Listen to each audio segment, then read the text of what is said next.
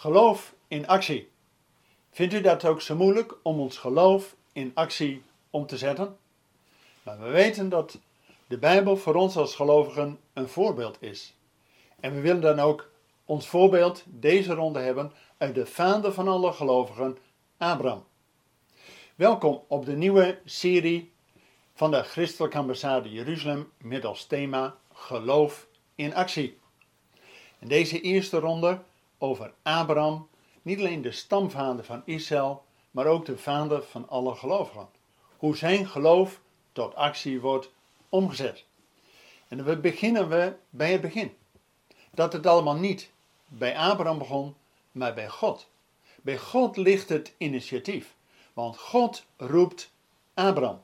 En dat lezen we in die beroemde woorden van Genesis 12, vers 1, waar staat: Ga uit uw land, uit uw familiekring en uit het huis van uw vader naar het land dat ik u wijzen zal.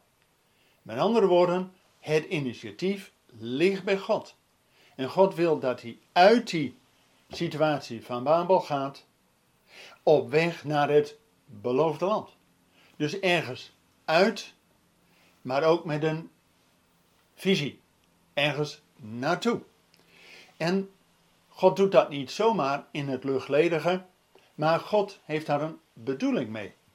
En als tweede zien we dan ook dat God Abraham gaat zegenen. Dat lezen we in datzelfde hoofdstuk Genesis 12, vers 2, waar staat: Ik zal u tot een groot volk maken, u zegenen en uw naam groot maken, en u zult tot een zegen zijn. Met andere woorden, die roeping van Abraham had een bedoeling. Dat niet alleen Abraham gezegend wordt, maar dat hij gezegend wordt om tot een zegen te zijn voor alle volken.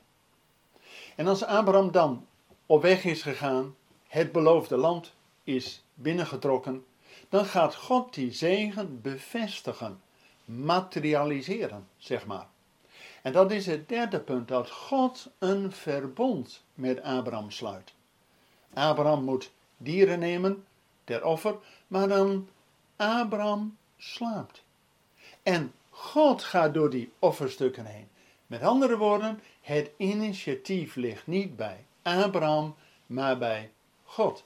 God is degene die hem geroepen heeft, die hem gezegend heeft en die een verbond met Abraham sluit. Dus het hangt niet van zijn geloof af, maar de daden van God. Alleen wat God doet, dat gelooft Abraham.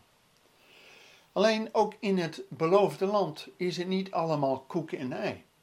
Hij heeft allerlei beproevingen, maar ook God test hem. En we zien als vierde punt dat ook Abraham op de proef gesteld wordt en dat God vraagt notabene om een offer. En daarin is Abraham, wordt eigenlijk in zijn priesterlijke roeping gezet om tot een offer voor de mensheid te komen. Maar daarin is die test van Abraham, en dat lezen we in Genesis 22, vers 2, waar staat: Abraham, neem toch uw zoon, uw enige, die gij lief hebt, Isaac, en offer hem. Met andere woorden, God heeft heel specifiek aan Abraham een opdracht, een test.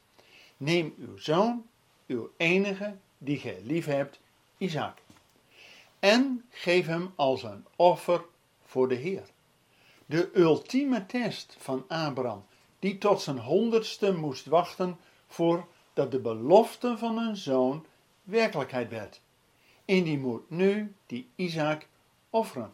En daarmee eigenlijk die hele beloften die God had gedaan, dat hij een land en een volk zou hebben en dat hij tot een menigte van uh, volkeren zal uitdijen maar hij heeft één zoon. En die moet hij nog offeren ook. Met andere woorden, de ultieme test. En Abraham doet het. En dan zien we ook als nummer 5 dat God dat bevestigt en weet, nu heb je mij niets onthouden. En dan wordt ook Abraham als een en tot een vriend van God genoemd. En dat lezen we in Jacobus 2, vers 23. Dus in het Nieuwe Testament wordt bevestigd dat Abraham werd een vriend van God genoemd. We weten dat Mozes was een knecht van God, David was een man naar Gods hart, en Elia de man Gods, en Jezus de zoon van God. Maar Abraham wordt de vriend van God genoemd. En als we deze vijf punten overzien, de roeping van God, de zegen van God, het verbond van God, een offer aan God en een vriend van God, dan zien we in dat geloof van Abraham dat het allemaal draait om God. God die iets doet, maar dat gelooft Abraham. En dat geloof van Abraham in wat God zegt en belooft, dat geloof wordt Abraham tot een gerechtigheid gerekend. En daarin wordt Abraham ook een rechtvaardige, een tzaddik genoemd. Maar dat gaat allemaal nog over het geloof tussen God die iets belooft en Abraham die dat gelooft, voor waar en zeker houdt. Maar nu natuurlijk de vraag waar het in deze themalezing om gaat. Hoe gaat nu dat geloof van Abraham in actie komen? Zodat die verticale relatie, het geloof in wat God heeft gezegd, in die horizontale relatie naar de mensen toe wordt uitgewerkt. Nou, laten we gaan kijken direct dat eerste punt, dat Abraham geroepen wordt.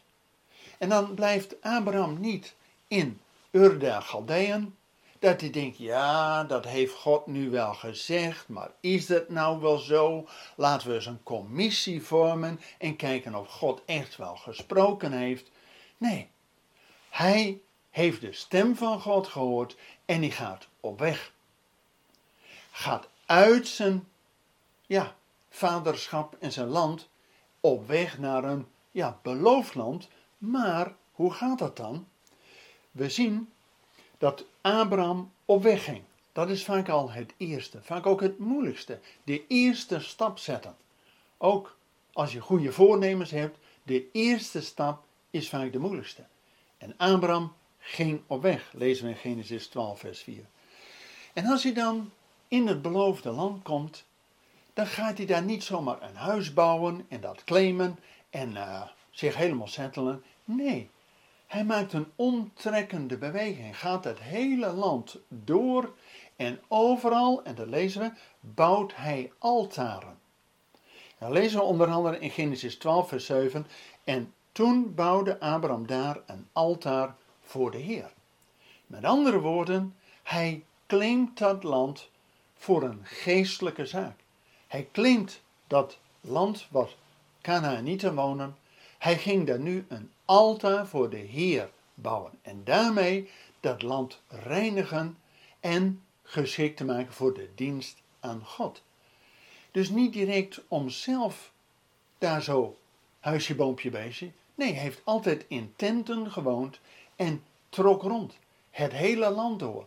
En daarmee bouwde hij altaren voor God om het land geestelijk te claimen voor de dienst aan de Almachtige.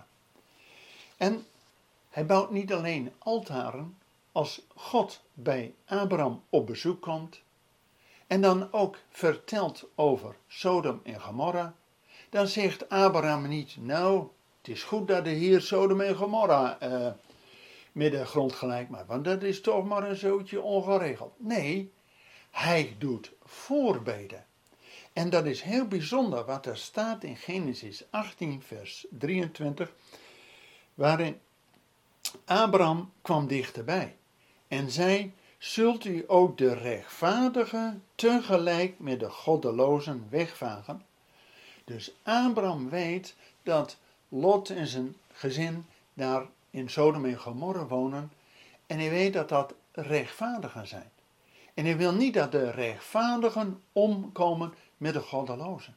Dus Abraham gaat pleiten, gaat in zijn geestelijke roeping staan en gaat God bidden en voorbeden doen. Eerst voor 50, dan voor 40, 30, 20 en uiteindelijk bij 10.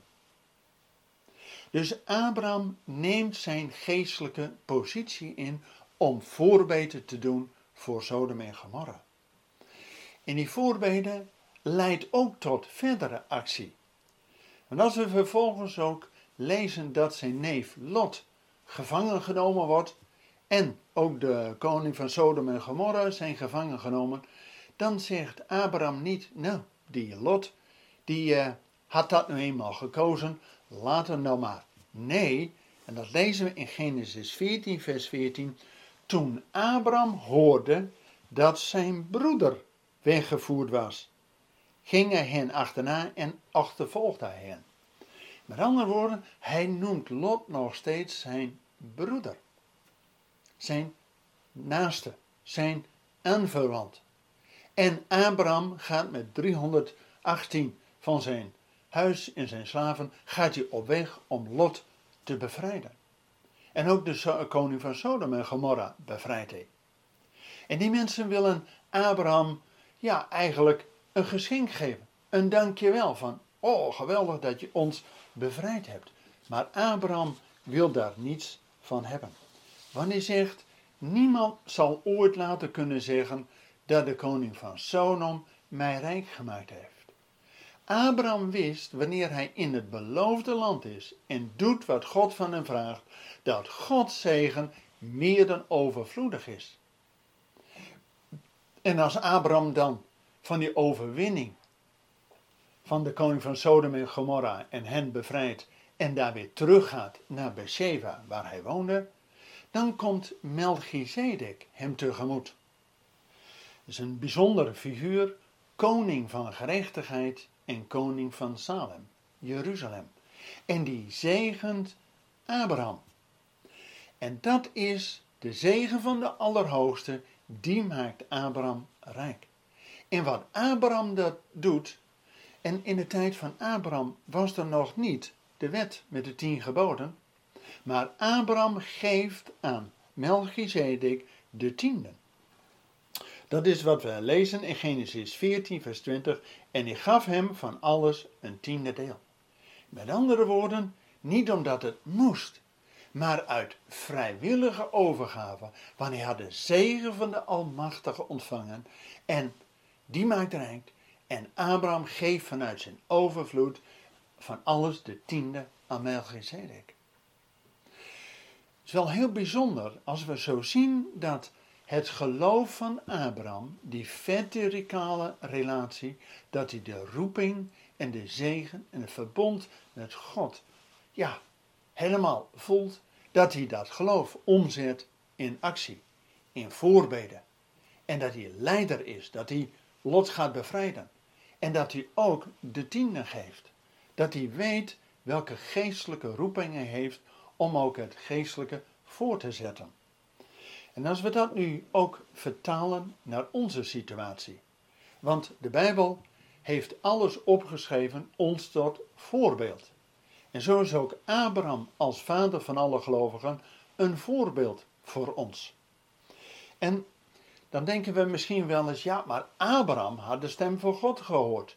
Abraham had een roeping ontvangen. Trouwens wel heel bijzonder dat Abraham niet alleen die roeping had, maar ook gezegend werd om tot een zegen te zijn. Abraham was namelijk de oudste van de oudste van de oudste van de oudste van de oudste. En God zegende de oudste om tot een zegen te zijn voor al zijn broeders.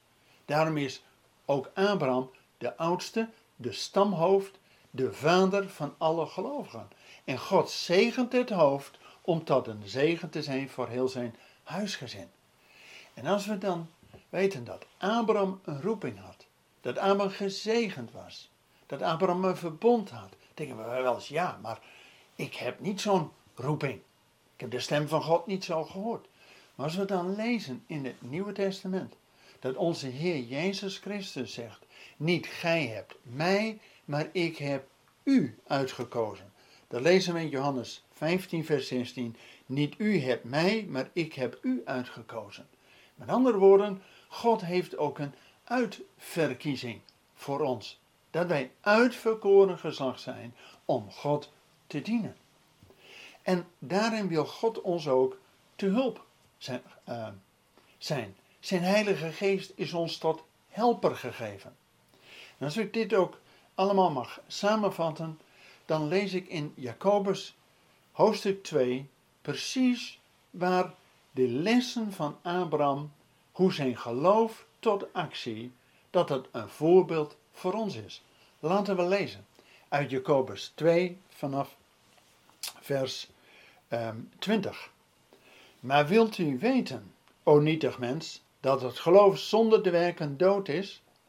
Is Abraham onze vader niet uit de werken gerechtvaardigd, toen hij Isaac zijn zoon op het altaar offerde? Ziet u wel dat het geloof samenwerkte met zijn werken, en dat door de werken het geloof volmaakt is geworden? En de schrift is vervuld die zegt, en Abraham geloofde God, en het is hem tot gerechtigheid gerekend, en hij werd een vriend van God genoemd. U ziet dus nu dat de mens uit werken gerechtvaardigd wordt en niet alleen uit geloof. Vandaar ook deze themalezing met als serie Geloof in actie, waar we deze ronde het voorbeeld van Abraham hebben dat hij gelooft wat God zegt en daarin gerechtvaardigd wordt en tot actie overgaat. En dat is ook voor ons de, ja, de oproep en de uitdaging hoe ook ons geloof tot actie wordt gezet. En daar wordt, ja, wil God ons in helpen met zijn Heilige Geest, de helpende trooster. En dat we ook de dingen doen die God al van tevoren heeft voorbereid.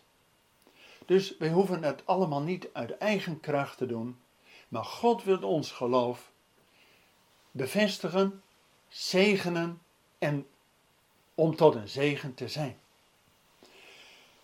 Ik hoop dat u ook uitgedaagd bent in deze lezing over geloof en actie.